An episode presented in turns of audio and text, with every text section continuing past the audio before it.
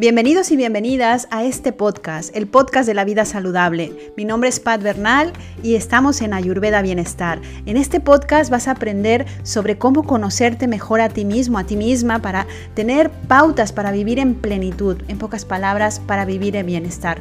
Hablaremos de alimentación, de vida saludable, de yoga, de autoconocimiento, de gestión emocional y de mucho más. ¿Te animas a compartir? Vamos para allá.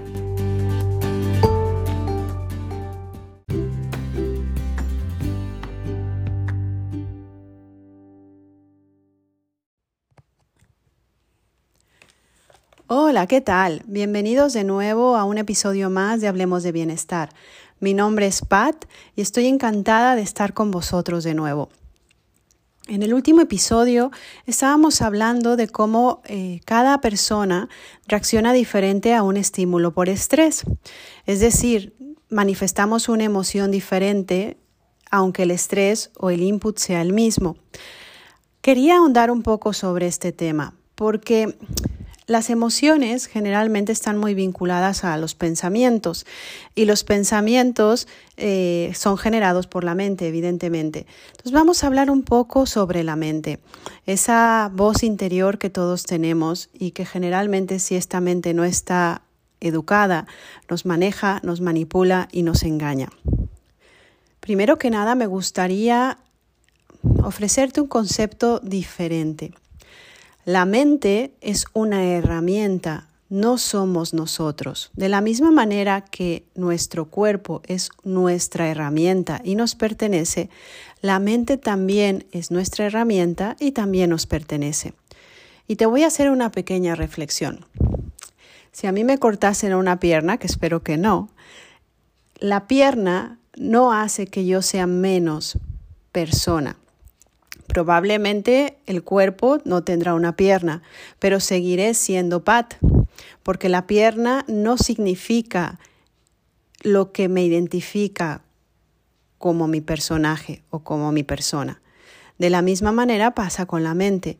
Si yo tengo la capacidad de observar y escuchar a esa voz interior que en ocasiones se puede llegar a ser bastante incómoda, aguda o molesta, entonces si la observo es que no soy yo. Porque si yo tengo la capacidad de observar mi cuerpo y tengo la capacidad de observar mi mente y soy el observador de cuerpo y mente, entonces soy algo más que el cuerpo y la mente, ¿cierto? Bueno, pues vamos a comenzar hablando sobre eh, ¿Cómo podemos empezar? Primero, el primer concepto es saber que esa mente no somos nosotros y que somos una herramienta. Y segundo, ¿cómo podemos comenzar a educar esa mente? Te voy a poner una pequeña comparación que suelo dar a mis estudiantes de las clases de meditación, donde para mí la mente es como un pequeño cachorro. Imagínate un perrito que acabas de tener y que estás educándolo, que no sabe nada porque es nuevo en el mundo y entonces lo vas a sacar a pasear a la calle. Ese pequeño cachorro cuando sale a la calle se vuelve loco porque tiene demasiados inputs, ¿no? Está pues probablemente otros perros, los coches, el ruido, otras personas, la calle, etcétera. O sea, todo lo que hay a su alrededor es nuevo. Pues de igual manera, la mente se alimenta a través de los sentidos. Eh, ¿Qué quiere decir con esto? que la mente genera placer y genera sufrimiento, porque es una cara de la misma moneda, a través de nuestros cinco sentidos. Si vas caminando por un escaparate, si eres mujer y ves, o hombre también puede ser, evidentemente, y ves algunos zapatos o alguna cosa que te guste, en ese momento la mente genera deseo. Y si ese deseo no se controla, la mente no se saciará hasta que obtenga esos zapatos. Y de igual manera le hace creer a esta persona que posee esa mente que será más feliz si los obtiene. Pues así es con todo, pero volvamos otra vez a la comparación del perrito que está saliendo a pasear. Pues imagínate que tú eres el dueño del perro, que estás caminando con él y que evidentemente ese perro pues quiere ir a todos lados. Eh, está tratando de, con una energía tremenda de llevarte a donde él quiere. ¿Cuántas veces no habrás visto a gente que está intentando pasear al perro cuando en realidad el perro está paseando al dueño? Bueno, pues lo ideal y realmente la educación del perro es que el dueño, cuando lo lleva evidentemente atado, es que constantemente esté tirando de la correa para que ese perro entienda que tiene que ir al lado de su amo. Y probablemente el perrito durante los primeros segundos acate la orden de la correa y posteriormente volverá otra vez a querer salir y correr hacia donde él quiere. Pues es exactamente igual lo que sucede con nuestra mente. La mente nos quiere llevar a donde ella quiere, a través del deseo, a través de la aversión, a través de todo lo que para ella en su momento significa algo que pueda agradarle o no agradarle. Y tú me dirás, pero es que yo prefiero lo que me agrada a lo que no me agrada. Evidentemente, lo que sucede es que cuando creamos esta separación, entonces estamos creando a la vez sufrimiento. Y sobre todo es algo que no estamos nosotros direccionando, es decir, nosotros no estamos conduciendo nuestra vida. Es esa voz mal adiestrada o no adiestrada, inmadura, que en realidad está conduciéndonos hacia esas sensaciones, esas emociones, esos inputs que vienen a través de los sentidos, porque son sensoriales, que nos causan desasosiego. Entonces, la idea básicamente es que observemos, que no nos olvidemos que somos los observadores. Por eso es importante recalcarlo. Si puedo observar, si puedo escuchar esta voz interior, es que la soy el observador que no pertenezco a ella, ella me pertenece a mí. Entonces, observa lo que te dice esta voz, pero intenta no implicarte. Tira de la correa cada vez que ella se quiera ir. Evidentemente me dirás, uff, esto es súper difícil. Es difícil al principio, evidentemente, pero es un ejercicio que si se empieza a hacer constantemente, continuamente, con voluntad, verás que en un llegado momento lo harás solo, saldrá fluido. Generalmente un cohete cuando despega y sale hacia el exterior de la órbita planetaria, la mayor energía que necesita es justo al despegar. Pero una vez que ha despegado, ese cohete va solo porque ya va con la inercia de todo ese despegue, de toda esa voluntad que se ha necesitado para iniciar. Entonces, entiendo que si estás escuchando este podcast, que además se trata de bienestar, es porque seguramente quieres alinearte con esa sensación o con ese bienestar o tener una vida más saludable en todos los sentidos, cuerpo, mente, emoción. De igual manera, es la mente es una herramienta maravillosa cuando trabaja para ti. Pero cuando no trabaja para ti y solo trabaja para sus propios caprichos, se vuelve tu peor enemiga. Y yo creo que sabes de lo que te estoy hablando. Por ello es importante que comprendas que la mente necesita ser entrenada. Cuando un pensamiento llega a nuestra cabeza, generalmente va precedido de otro, y de otro, y de otro, y de otro. Generamos miles de pensamientos diarios. Los científicos hablan de que generalmente, y se han hecho pruebas de esto, los pensamientos que tenemos hoy son los mismos que teníamos ayer. Un 70% de los pensamientos son recurrentes. ¿Qué quiere decir con esto? Que lo que pensamos hoy, lo pensábamos ayer, lo pensamos mañana, y estamos en este bucle de pensamientos atrapados generando las mismas, y pongo entre comillas, soluciones o las mismas suposiciones que en realidad no nos llevan a ningún lado. Si en este momento, en ese bucle de pensamientos, hiciéramos un encefalograma, en realidad la imagen clara que saldría del escáner sería dispersión.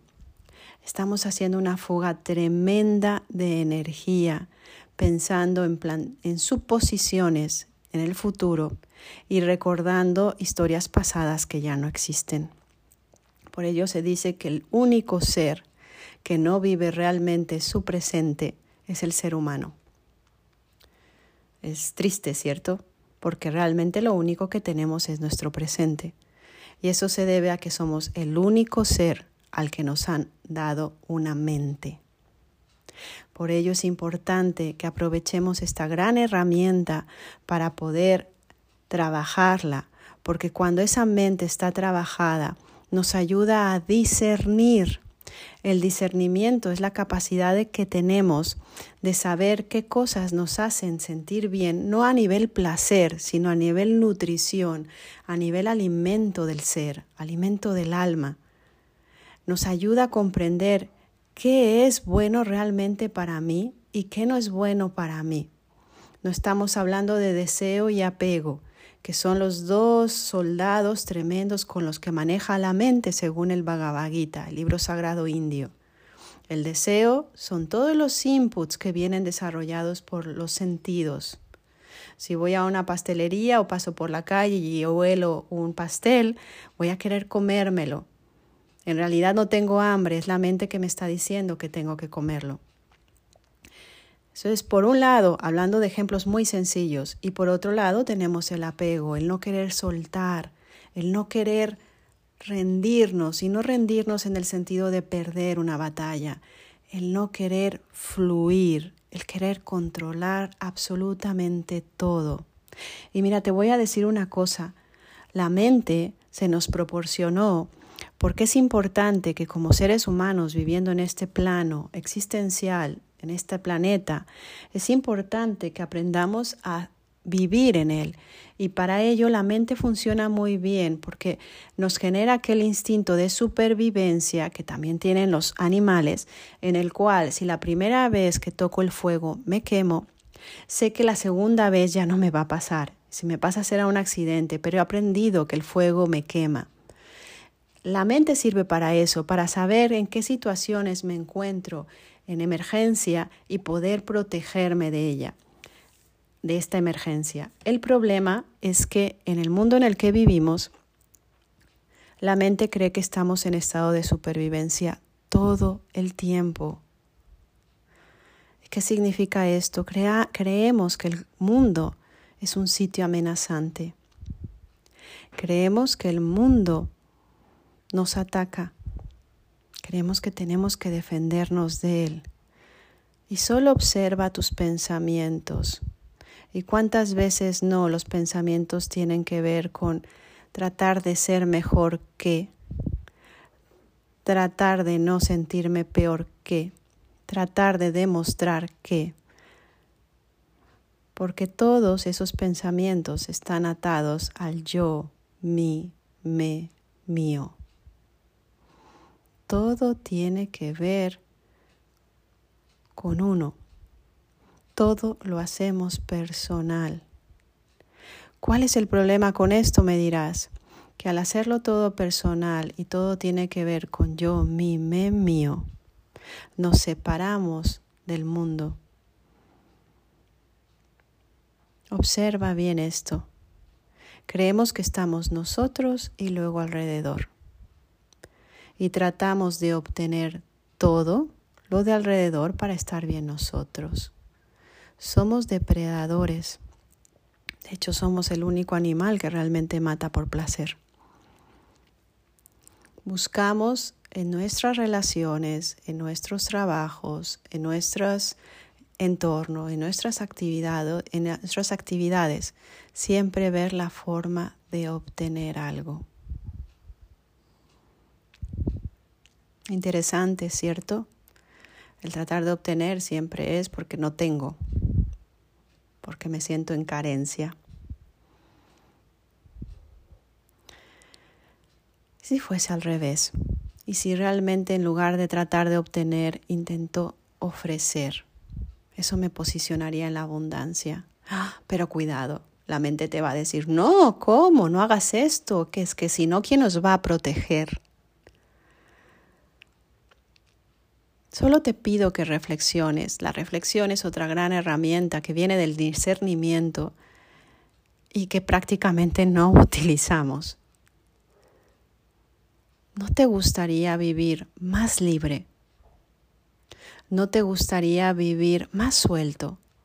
¿No te gustaría fluir con la naturaleza en lugar de intentar controlarlo todo? Porque el control no deja de ser miedo.